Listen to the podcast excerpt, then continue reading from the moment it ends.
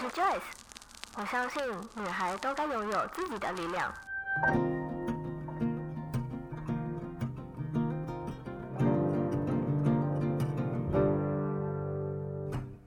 分享让我们彼此之间不再疏远，不管是财务或身心灵成长，身为女孩的我们都该拥有精彩的人生。在这里，跟我一起成长，一起阅读不同的生命典范吧。来到一则茶室。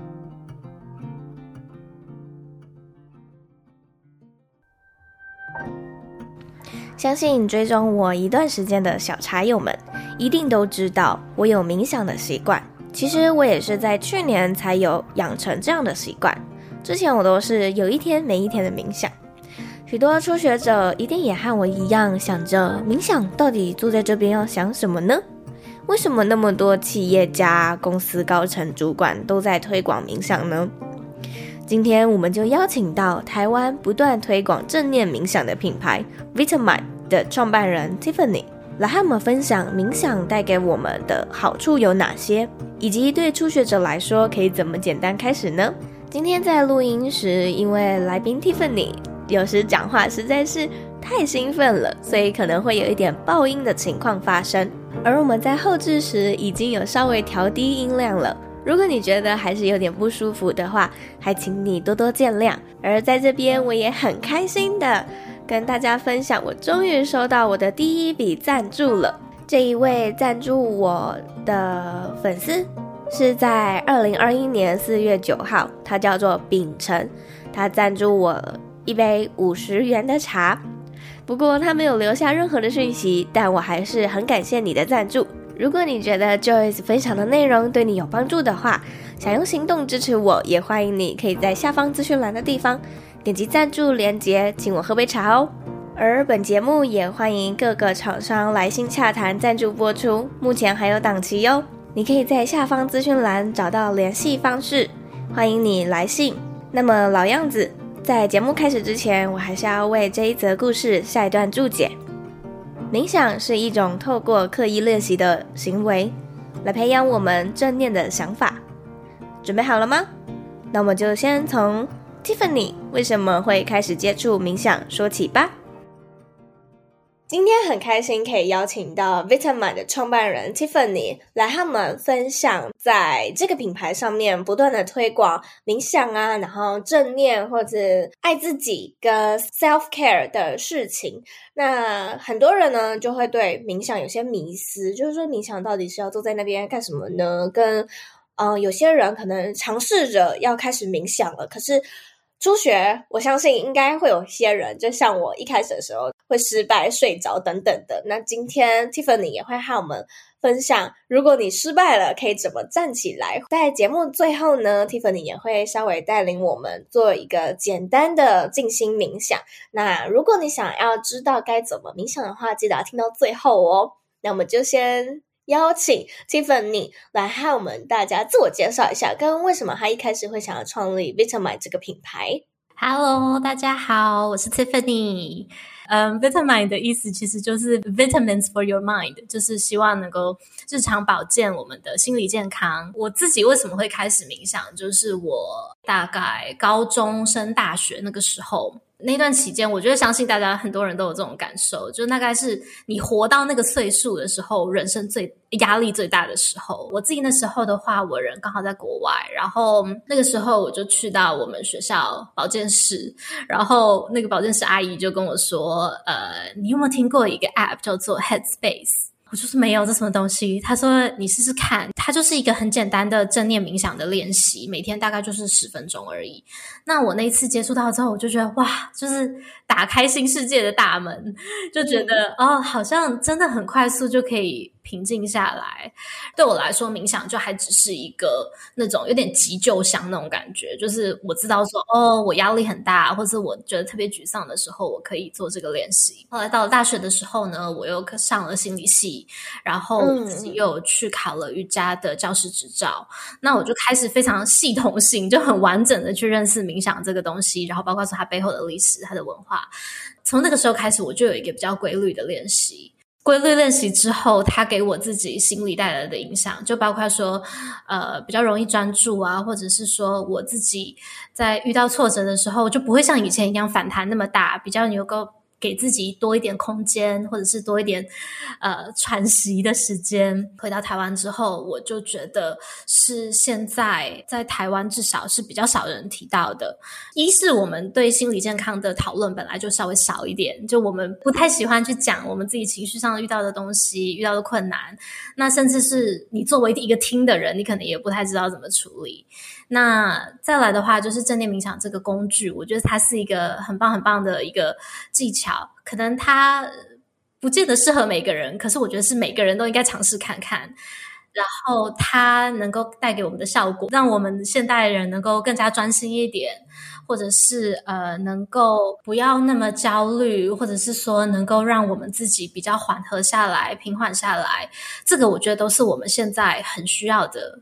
一些技能，嗯，所以我就希望能够借由 Vitamind，然后大家更推广这个东西，然后大家能够有更多的讨论。因为像我自己啊，呃，我会开始接触冥想，是我看了《情绪寄生》这本书，然后我是先从认识自己的情绪开始。那一阵子的我的状况不是很好，那是非常的负面呐、然后感觉就是一直有一个乌云在我。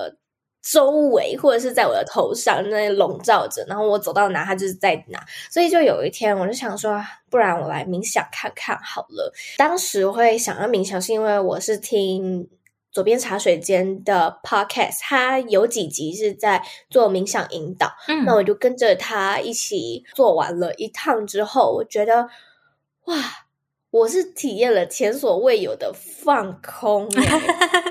真的，嗯，然后我觉得这实在是太神奇了。渐渐的开始自己的练习，可是，呃，我觉得这也是大家初学的时候会遇到问题，就是睡着这件事。嗯嗯嗯，因为很 很容易就会睡，嗯、对，就睡着了。或者是我在坐着的时候，因为我那时候是直接盘腿坐在地上，然后就会有一种快倒快倒的那种感觉，然后只要倒了之后就吓醒，所以我就觉得是天哪，这真的是冥想正常的样子吗？呃，刚刚其实 Tiffany 还你也有讲到说你自己在冥想这一块有研究了非常多种。那我也相信冥想有很多，有正念冥想，有瑜伽冥想，有静心冥想。对很多人来说，冥想的迷思有哪些呢？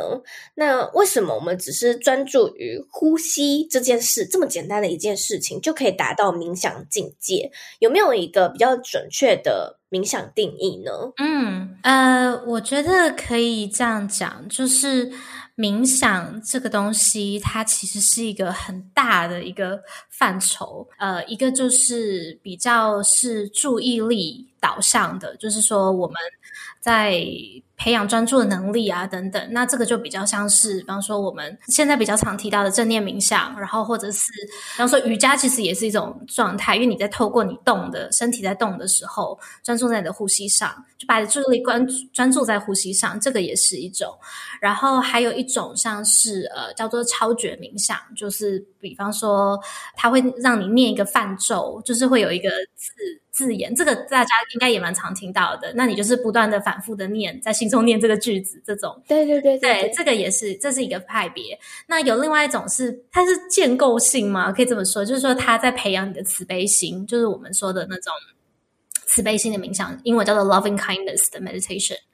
那还有一种的话，就是比较偏宗教哲学类的，它就是在讲比较多呃大我的概念啊，或者是比方说瑜伽就会讲到进到三摩地啊什么等等的。那这个就是比较深奥的，这个我就还没有还不太了解这个部分。嗯，嗯，嗯。那说回来，大家对冥想的迷思的话，我觉得很常见的就是大家觉得说啊，一定要放空，或者是我坐在那边什么都不要想。但是其实这个是非常非常困难的事情，因为你越是叫你不要想什么事情，你其实就越容易整个脑袋里都是真的，都是想法，都是想法，嗯、没错。那这个东西呢，其实是非常正常的。就冥想这个东西，为什么我们要练习？就是因为我们的大脑呢，它在最放松的状态的时候，其实是呃随时随地我们都是在想着。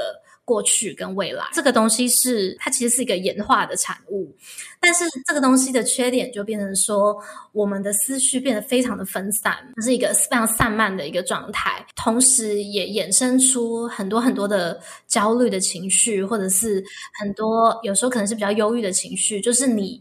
发现你停不下来，那冥想这个练习呢，就是帮助我们把这个东西缩回来，就是把这些思绪再带回来到现在这个当下。你只要专注在现在这个时刻就好了。那这就是为什么冥想它呃最核心的概念就是呃。回到当下，然后我们不需要去批判，或是不太需要去评论说这样做的不好，那样不好。你就只需要观察它，然后让它过去，让它知道说这个东西它就只是一个思绪，只是一个想法，它不代表你自己本身。冥想的定义的话呢，如果说我们专门讲正念冥想的话，正念就是我刚刚提到的这个概念，就是你非常有意识，非常有觉察，现在。这个时刻，那我觉得这个东西很多人就会觉得说啊，就是正念到底什么意思？因为我自己其实刚开始听到正念的时候，我也觉得就是我有点无法理解，因为正念这个意思，我觉得它在可能在中文它没有太多的联想嘛，就大家对这个字比较没有什么感觉的。嗯那我觉得可以就把它理解成我刚刚说的，你就是觉察，你就是完全全然的观察当下这个感觉，或者是你就是培养一个意识，不要这样子让你的自己的大脑，或是让你自己的行为，就是好像 autopilot，好像自自动化一样，你就是要有意识的去做你的任何事情。正念这个有意识的这个状态呢，其实不见得一定是在冥想的时候才会出现。其实我们现在也有很多人在讲到什么心流啊的状态，对，比方说你非常专注的，比方说在运动，或者说在画画，或者说你很全然的，甚至你可能洗澡的时候非常专心什么之类的，那这个其实都是一个正念的状态。正念的时候，有时候出现，有时候没有出现，你自己可能也没有观察到，说自己是进入这样的状态，所以我们就有一个冥想的练习，就是我们每天花一个固定的时间，或是说进入一个姿势，然后自己刻意的制造出这个状态，让你能够进到正念的这个状态。冥想等于就是一个，我自己就会把它定义成，它就是刻意的去培养正念。因为像我自己一开始的时候啊，呃，除了会睡着之外呢，也会像刚刚 Tiffany 一样，我那时候印象很深刻。我只是我觉得我只给自己一个小小目标，就是冥想十分钟就好。结果就想说，好，我先从数呼吸开始嘛，反正数数数数数，数到后面的时候，我就开始。等一下做一篇贴文，对，然后肚子有点等一下做完贴文之后，我等一下又要做什么？嗯、就会有更多更多其他的想法进来，然后等到我察觉说，呃，等一下。我怎么在想事情了？不行，然后再回到自己的呼吸上。没错，这其实它它就是一个收放、收放的一个练习的过程。嗯、正念这件事，还有心流这件事，不管你想要用正念还是要用心流都可以。其实他们就是同样的一件事情。那如果线上的听众朋友们有看过《灵魂急转弯》这部电影的话，它里面其实有一个桥段，就是在讲解“心流”这个词，就是当你不论是艺术家、演员或运动家，或甚至是呃，音乐人，当你在很全然的进入一个 moment 的一个状态的时候，你已经达到一个忘我的境界。其实你就是进入到了心流，嗯，因为在那个时候，你只非常专注的在那个当下做那件事情，你没有分心去想，哎，我等一下午餐吃什么，嗯、或者是我等一下，呃，还有还有某件事情还没做等等的。嗯，那其实这个呢，就是。刚刚 Tiffany 有提到，我们要透过冥想来练习，时常的去让自己达到这个境界，你才可以更加的去觉察到你自己。整个人的状态，不论是你身体上的状态，或者甚至是你情绪上面的状态，就像你说的，其实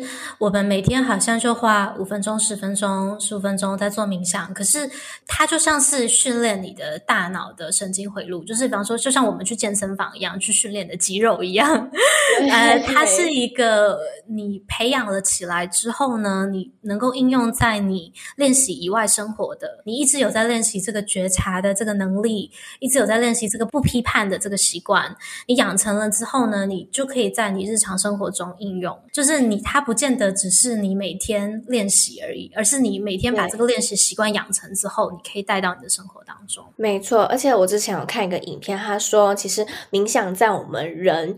呃，处于危险的状态的时候，其实是可以救我们一命的。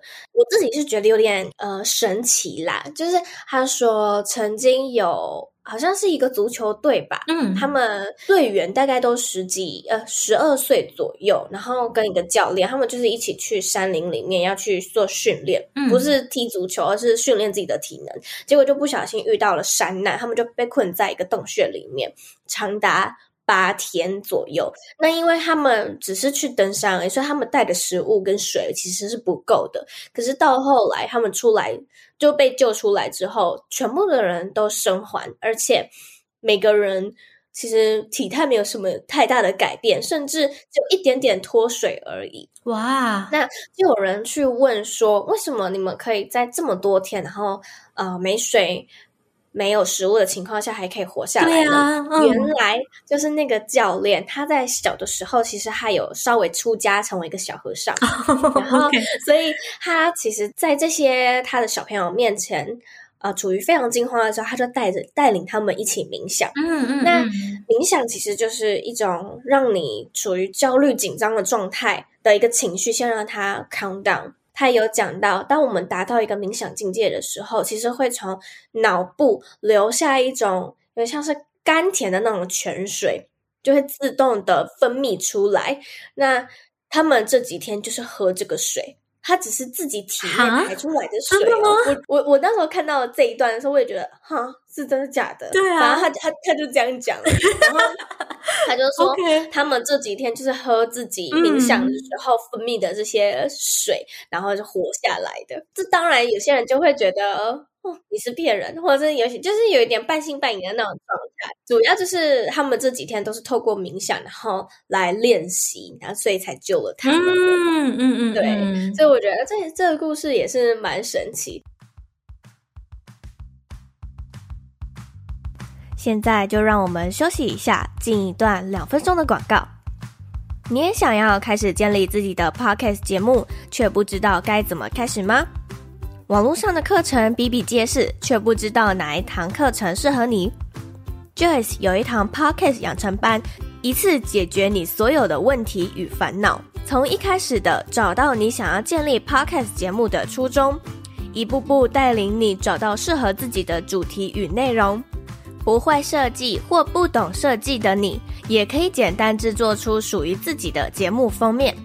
课程中也会教你三种不同的剪辑软体与技巧，不管你是 Windows 系统或是苹果系统的学员，都可以有效学习。当你剪辑并且录制完第一集后，就可以开始申请上架自己的节目了。只要五分钟，你的节目就会出现在 Pocket 上。世界各地只要有收听 Apple Podcasts、Google Podcasts、Spotify 或者是 KKBox 的听众，都可以听到你优质的内容。最后，我也会教你如何利用社群媒体替自己的节目曝光，或是如何建立自己的一群铁粉听众群。而这堂课正在更新成2.0版本。如果你对这堂课有兴趣的话，可以在下方资讯栏点击连接。就可以在课程更新完后涨价前加入课程喽，或是也可以先利用免费课程先行体验课程的内容。期待在课程里面见到你。那我们就回到节目里面吧。你刚刚有提到很多种的冥想的方式，那。就想问问这些其他的冥想啊，嗯、跟正念冥想这两者又有什么差，或者是不止两者？就这些的差别到底有哪些？嗯嗯嗯嗯，我觉得最大的差别就是在于，呃，正念冥想就像我们说，它是透过冥想这个练习去培养正念这个、嗯、这个状态嘛。那所以正念冥想的话，就比较专注在我们会把你的注意力疏导到。某一个东西上面。那它可以是，比方说像你刚刚提到过的数呼吸，或者是说把我们的注意力放在我们的五感，可能我们的听觉、我们的触觉上面，或者是把我们的注意力放在脑海中的一个画面，或者是一个场景等等的。那这个的话，就是疏导的行为的一个技巧，然后来达到我们正念的这个状态。因为你当你全然全然的把注意力放在一个地方的时候，你就会非常专心的在感受那个瞬间，感受那个当下。那这个就是正念冥想最大的特色。有的人可能比较不适合，就是一直坐着，可能他觉得这样子很很无聊，或者说很像你说的很容易睡着等等的。嗯嗯。那所以大家就因此发展出了不一样的时候，你可以去做这样的冥想，比方说走路啊，对对对，走路啊，嗯、睡前的时候你可以做啊，或者是呃，还有一种是，比方说你特别特别感到焦虑或特别感到忧郁低潮的时候，你也有透过正念冥想的练习可以帮你。嗯，稍微舒缓下来，那有那样子的状态的时候，可以去做的冥想。我觉得大家就是选一个你自己能够最做得来，然后能够做得长久，能够坚持下去的，这个是最重要的。没错，因为像我自己也不是一直都是用同一种冥想方式，可能有时候我是用自我对话的方式，嗯、或甚至有时候我会达到有点像是西塔疗愈里面的第七戒的那种冥想，嗯、对，或者甚至我有时候就真的是什么都不想，我就是数呼吸，嗯、所以就是你要去体验许多种然后不同的冥想方式，最终你找到一个最适合你自己，然后你自己也觉得这个是我最舒服，然后。嗯，我可以持续练习下去的那种方式，对，那这个就是最适合你的。刚刚想到我们在讲说初学者有什么迷思吗？那有很多人就会觉得说。啊，为什么做了一次就没效？这个也是我很常听到的，就是诶，为什么我练了一个这这冥想，为什么我的心还是这么那么乱？那就是我根本没有觉得很安静啊什么的。这个也是非常非常正常、非常常见的。因为我刚刚有提到，就是说冥想这个这个东西，它是一个刻意的行为，它不是一个很自然的东西，所以我们等于说天生没有人会什么卧推啊，或是。硬举啊，什么之类的，你肯定对啊，你肯定都是去健身房里头，你专专门训练出来的嘛。我自己也这样觉得，真的是你持之以恒，然后每天宁可每天做一点点，每天做一点点的累积，都比你就是可能一个月试一次，或者是半年试一次来的那个效果会好一点。可能现在呢，有些听众听到这边就觉得，哦，冥想好像真的很神奇，也很酷。嗯、那 Tiffany 可以再和我们分享一下冥想对我们来说有什么好处吗？嗯嗯嗯嗯，我自己感受到的最大的差别就是呃专注力这个东西，然后还有觉察，嗯、这个是我觉得非常对我自己影响很大，然后也是我觉得现在人。很需要、很重要的一个 的一个一个一个能力吧，因为像我自己之前的话，在我很开始很很规律冥想之前的话，哇，我真是。超爱一心多用，就是同时做很多件事情。就是我一边看 YouTube 影片，然后我还要看他底下的 comment，然后我顺便还要滑一下手机，然后可能同时还要跟我朋友聊天。大家都有种错觉，觉得说我们好像是同时在做很多件事情，可是其实不是。我们的注意力一次其实只能做一件事情，它是非常快速的，在很多的工作中。切换，常常思绪会变得很碎片化。就我想一件事情，没办法想得很深，很容易分心，很容易累。我开始练习冥想之后，我就比较能够察觉到我正在做这样的事情，我不就能够发现说，诶，等一下，我现在是很分散诶，就赶快赶快再收回来这样子，然后一次做好一件事情。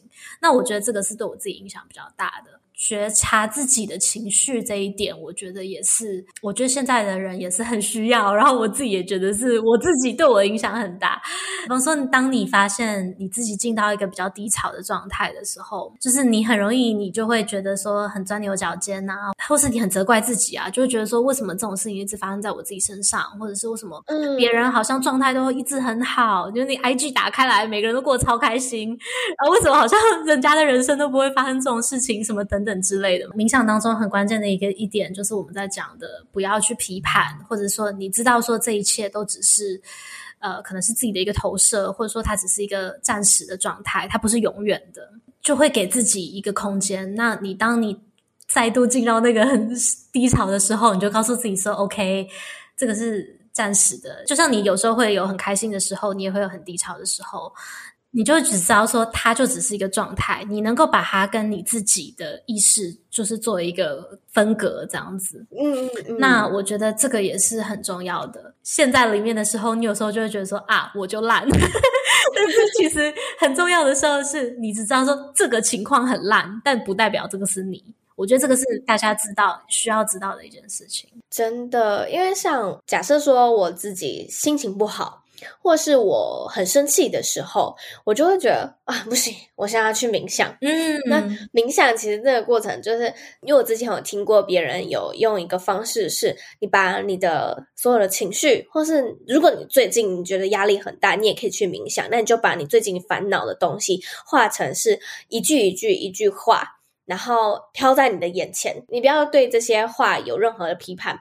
然后把它们用一个泡泡包起来，全部吹散，嗯，很棒。你下意识的把你自己当下那些情绪、那些对自己的批判，全部都吹走的那种感觉。对对，所以当我每次只要冥想完之后，其实我的情绪真的是直接达到一个平静的境界，就我已经结束那个那段情绪了。所以，嗯，其实冥想也有一个方式是。训练我自己的情绪，因为在我接触冥想之前，我的情绪其实是非常高低起伏的，嗯，就是时好时坏，时好时坏，或甚至有时候会直接暴走的那一种。但是我开始冥想之后，我后来发现，我遇到事情的时候，我不会立刻的情绪化，对，我是会觉得，诶，这个好像。我不需要花情绪在这件事情上面，嗯，发现其实情绪对我们来说也是一种消耗能量很重要的事情。嗯，那我们因为要让自己一直保持在一个很好的状态的时候，你每发一个脾气，你每说一句话，其实就是在消耗你自己本身的能量。对。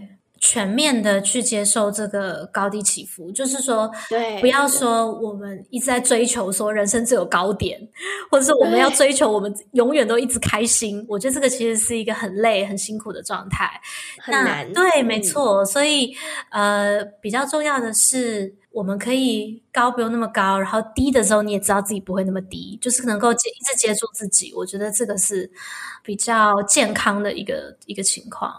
嗯，没错。像我之前在采访一位西塔疗愈师安比的时候，他其实有提到说，当我们发觉自己情绪的时候，有四个步骤。第一个步骤就是觉察，嗯，觉察之后，好好的去体会它。天哪，我有点忘记了，觉察、体会，中间有一个，最后我直接跳到就是放下，释放，让它释放 release 的那种感觉。那总共有四个步骤，如果有听众有兴趣的话，可以再去听那一集，我也会把那一集放在这一集的资讯栏下方。那反正主要就是会有四个让你去觉察自己的情绪，慢慢的透过冥想去会去练习自己的那个情绪。那我有时候我可能在冥想阶段的时候，我会有点像是做那个哆啦 A 梦的时光机，然后回到我最近一次情绪化的那个当下，然后我会去问自己，跟觉察，跟还有观察自己。有什么样的一个状态？后来发现说，透过这个方式，我也越来越了解自己。呃，哪些点会特别让我生气，或是哪些点会触动到我想哭？那我就会觉得说，哎，感觉又更加了解自己的那种，嗯，没错，没错。哦，很棒，这个 就跟自己对话的这个过程，因为我们真的，你知道，人有时候这样子每天每天的过着，你都不知道说自己到底。为什么会是这样子，对吗？就我们不知道说为什么自己会那么容易伤心，或是那么容易生气，或者说自己为什么会有那么大的情绪反应。你只接受到那个结果，就是你情绪的那个当下，你现在中间的那个当下。但是其实我们日常的培养这种观察自己的能力的话，你就可以稍微产生一个距离，就可以自己再后退一步。对对，你就是用一个比较第三方视角的方式来看待你现在的这个状态。啊、那嗯、呃，其实我之前也有看一本叫做《斜杠青年实践版》，它里面有讲到一句话，我很喜欢，它是说我们人一生在死亡来临前最怕的，你没有按照自己喜欢的样子活过。我很喜欢这句话，可是我觉得我后面可以再补充一句是，呃，当死亡来临时，我们最怕的是我们这一辈子都没有好好认识自己。嗯，你看我们在学校学那么多东西，我们都是在认识这个世界，可是其实我们对自己的认识很少，对吗？我们就是根本没有在教导这个东西，根本没有在学习怎么样跟自己相处，嗯、然后变得说，我觉得很多时候你，你当你不知道怎么样好好跟自己相处的时候，其实你也不知道怎么样跟这个世界相处。对，所以才会有那么多不适应的人。没错。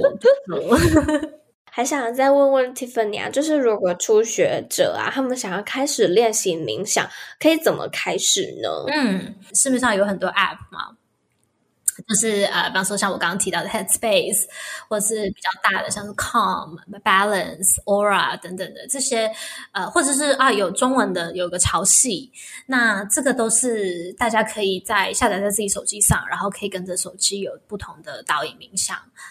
那再来的话，我觉得最重要、最关键的就是从非常小的一步开始，就是你每天真的只要花五分钟、十分钟的时间，你就设一个闹钟，然后让自己在那个时候静下来。然后你如果一开始不太习惯要听导引冥想的话，你可能就是设一个闹钟，然后你就坐在那边观察自己。当下的那个状态，你可能一坐下来，发现说你有很多很多的想法，或者说你开始担心过去的事，担心等一下要干嘛。那发现自己分心的时候，像刚 Joy 说的，你就再把自己拉回来。这个东西其实就是培养我们冥想的能力，所以你就从这种最简单、最简单的方式开始，我觉得其实是就够了。那再来的话，很重要就是你如果。觉得今天练习怎么那么糟的话，那也那也没有关系，你就是知道说明天我再回来再练习，或者是我休息一下，后天再来练习，这样都可以。就是不要给自己太多太多压力，觉得说哦，我一定要就是坐在那边，我一定一开始马上就要变成一个。冥想小天才，我觉得是很难的。对，所以我觉得初学者可以这样子的方式，非常简短的开始。那我会建议的话，就是一定培养自己的习惯，有一个固定的时间，有一个固定的地方。比方说，你可以就是刷完牙，你就说我要坐下来五分钟，或者是说我通勤的时间，我平常都会坐在捷运上一个短暂的时间，那我就利用那个时间来冥想，或者是睡前等等，其实都可以。然后。这个东西的话，我觉得养成习惯之后呢，就比较好维持下去。然后你也能够真的慢慢慢慢感受到自己的那个转变吧。就像刚刚 Tiffany 有提到的那几个 App 啊，除了那些 App 之外，其实我也可以补充一个，就是如果你们有订阅 Netflix 的话，可以去看一个，就叫做 Headspace。它它是那个创办人的一个简单的冥正念冥想练习。那他每一次大概就是二十分钟，前十分钟他就会讲解我们今天要练习的这个冥想是什么样的一个概念，然后后十分钟他就会开始带领你冥想，那你就可以跟着他的声音，而且他声音也很好听，对，就可以跟着他的声音啊，就开始冥想。那、嗯、我记得有些人他们会放在睡前听，然后睡着睡着，下一秒醒来已经是白天了，我就觉得超有趣的。所以其实 冥想你可以固定的地方，然后固定的时间，像我。的话，我我会习惯，就是当我每天下午运动完、洗澡完之后，我就会躺在我自己的床上，然后就开始冥想。一次冥想就是三十分钟。那有时候可能会睡着，有时候可能不会。那反正没关系，我们就是明天还可以再来一次。好，还想要问问 Tiffany，如果就像前期初学者。很容易觉得失败了，就不想要再继续了。那如果失败的时候该怎么，就是去面对自己失败心情呢？然后觉得说，唉，我是不是真的不适合？这我们要打破他这个想法。没有人不适合的。对，我觉得每一个人都应该试试看。但是，如果你你如果这个方式不适合的话，我觉得只是你没有找到适合你的方式而已。比方说，像我有朋友，他就是觉得坐在那边他真的受不了，那他就觉得，可是他很喜欢画画，那他有时候就是画画的时候，他就会慢慢观察自己，或者让自己放松。我觉得其实那也是慢慢在练习自己冥想的一个能力。所以，真的不要。太逼自己，就是你如果今天练习初学者觉得啊很不习惯的话，一定要记得说这个东西它是一个刻意的行为，它不是一个自然的东西，所以本来就会很难。所以如果觉得困难、遇到挫折的话，这个都是很正常的。然后再来的话，就是说我们毕竟人每天状态都会改变。我可能今天特别特别专心，我可能隔天我真的太心烦，有太多事情了，所以今天我只能做五分钟。就好了，那这都没有关系，我就是非常正常的，所以不要太责备自己，觉得说啊，今天怎么练那么差，我就想放弃。那你不知道你明天的状态会怎么样啊？说不定明天就很顺利，所以。不要一开始就强迫自己说我要在那边坐一个小时，嗯、我觉得你会崩溃，你会觉得说我怎么对啊？就是说天哪，我在干嘛？然后你也你也不习惯，所以我觉得就是小小小小的开始，不要对自己太严格。我们都只是初学者，嗯、对啊，我们一次就变成什么冥想大师之类的，嗯、那些冥想大师也是花了很多很多年的时间，对啊，十几二十年一辈子的练习都有可能。没错，嗯、对。那最后呢，就。想要请 Tiffany 可不可以稍微带领我们跟听众一起有个简短的冥想，让大家可以开始，或者是直接在听边听这一集 Podcast 的时候就可以开始稍微体验一下冥想呢？好呀，没问题。那我们现在先，呃，不管你现在是在什么地方收听，我觉得我们先放下手边的事情。如果说你正好在一边做事情的话。那我们现在就可以先坐下来，椅子上、地上都可以，然后慢慢的闭上你的双眼，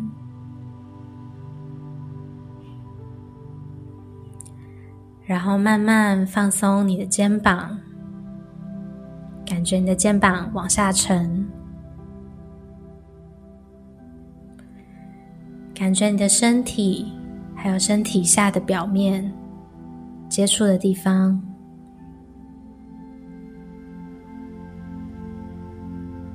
那我现在呢，会带领你把你的注意力带到你身体的部位，你只需要跟着我的声音就好了。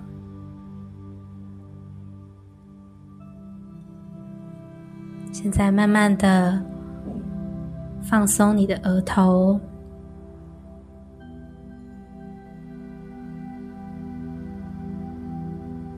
放松你的眉毛、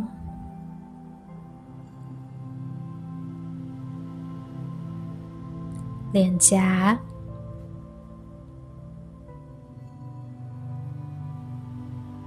下巴、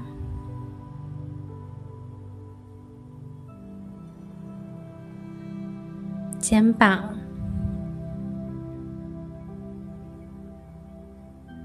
手臂。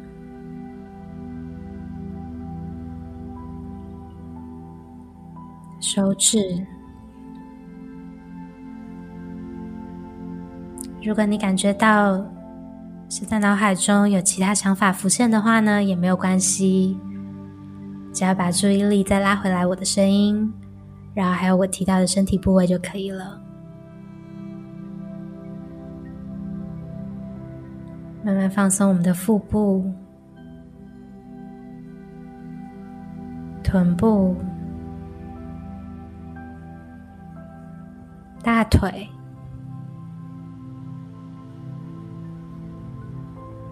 小腿、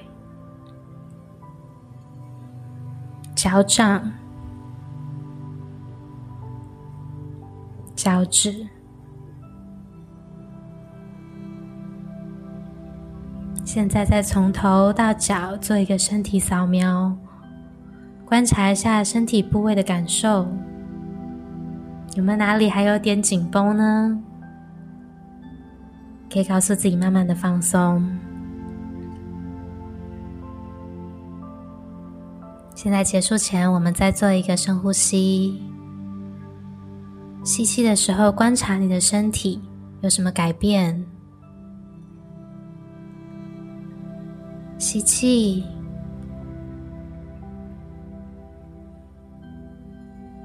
吐气。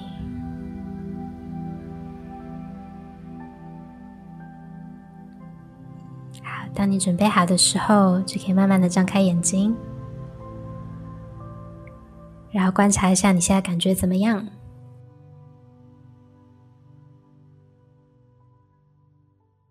刚刚有跟完这个稍微的冥想练习的听众朋友们，应该会觉得哇，有些地方真的是自己平常就没有感受到。比如说像我自己，我就没有感觉到哦，原来我下意识我的眉头会紧闭。那刚刚就我我就那种舒展开来的那种感觉。那这这其实就是一种觉察，就是一种练习了。那之后呢，你可能就会发现说，哎，对耶。我会眉头紧皱，那我是不是当我发现我稍微眉头紧皱的时候，我就会把自己拉回来？我现在要把我的眉头舒展开来。这其实就是将冥想时的练习带到你自己的生活中，然后不断的去觉察自己，不断的去练习。这样，那最后的最后呢，还想要再问 Tiffany 最后一个问题，就是如果你还可以对小女孩的自己说一句话的话，你会说什么呢？还是那句话，就是我经常跟很多呃朋友、很多 follower 讲的，就是慢慢来，不要着急，然后对自己温柔一点。因为我觉得从小到大的话，我们很容易就会对自己有很多要求，或者是有很多批判，那或者说很着急，就是说。要赶快长大，或者是 要赶快有什么有有什么成就，或者做什么事情。但是其实我想要跟我自己，然后当然还有很多人讲的，就是我觉得呃，生命都有他自己的节奏，然后每个人都有他自己的步调，所以嗯。嗯我觉得就是慢慢的过好当下那个瞬间是最重要的，所以我会希望我小一点的时候就可以提醒自己，就是慢慢来，然后过好每一个瞬间，然后专注在每一个每一个呼吸，每一个当下，这个是最重要的。那最后呢，如果有听众想要找到 Tiffany 的话，可以在哪里找到你呢？呃，欢迎来追踪 Vitamind，就是 V I T A M I N D。Vitamins for your mind，嗯，在 IG 上面，然后我们的 Podcast 节目呢叫做 Vitamind 一起冥想。呃，有录了非常多我自己在冥想，还有之前在瑜伽有学到的很多技巧，我把它变成一集一集不同的导引冥想，然后有不同的主题，然后这个东西全部都是中文的，所以非常适合大家练习。然后如果嗯有香港的听众的话呢，我有请我的朋友一起来录制一个广东话的版本，所以大家也可以用自己的最熟悉的语言来练习，这样子。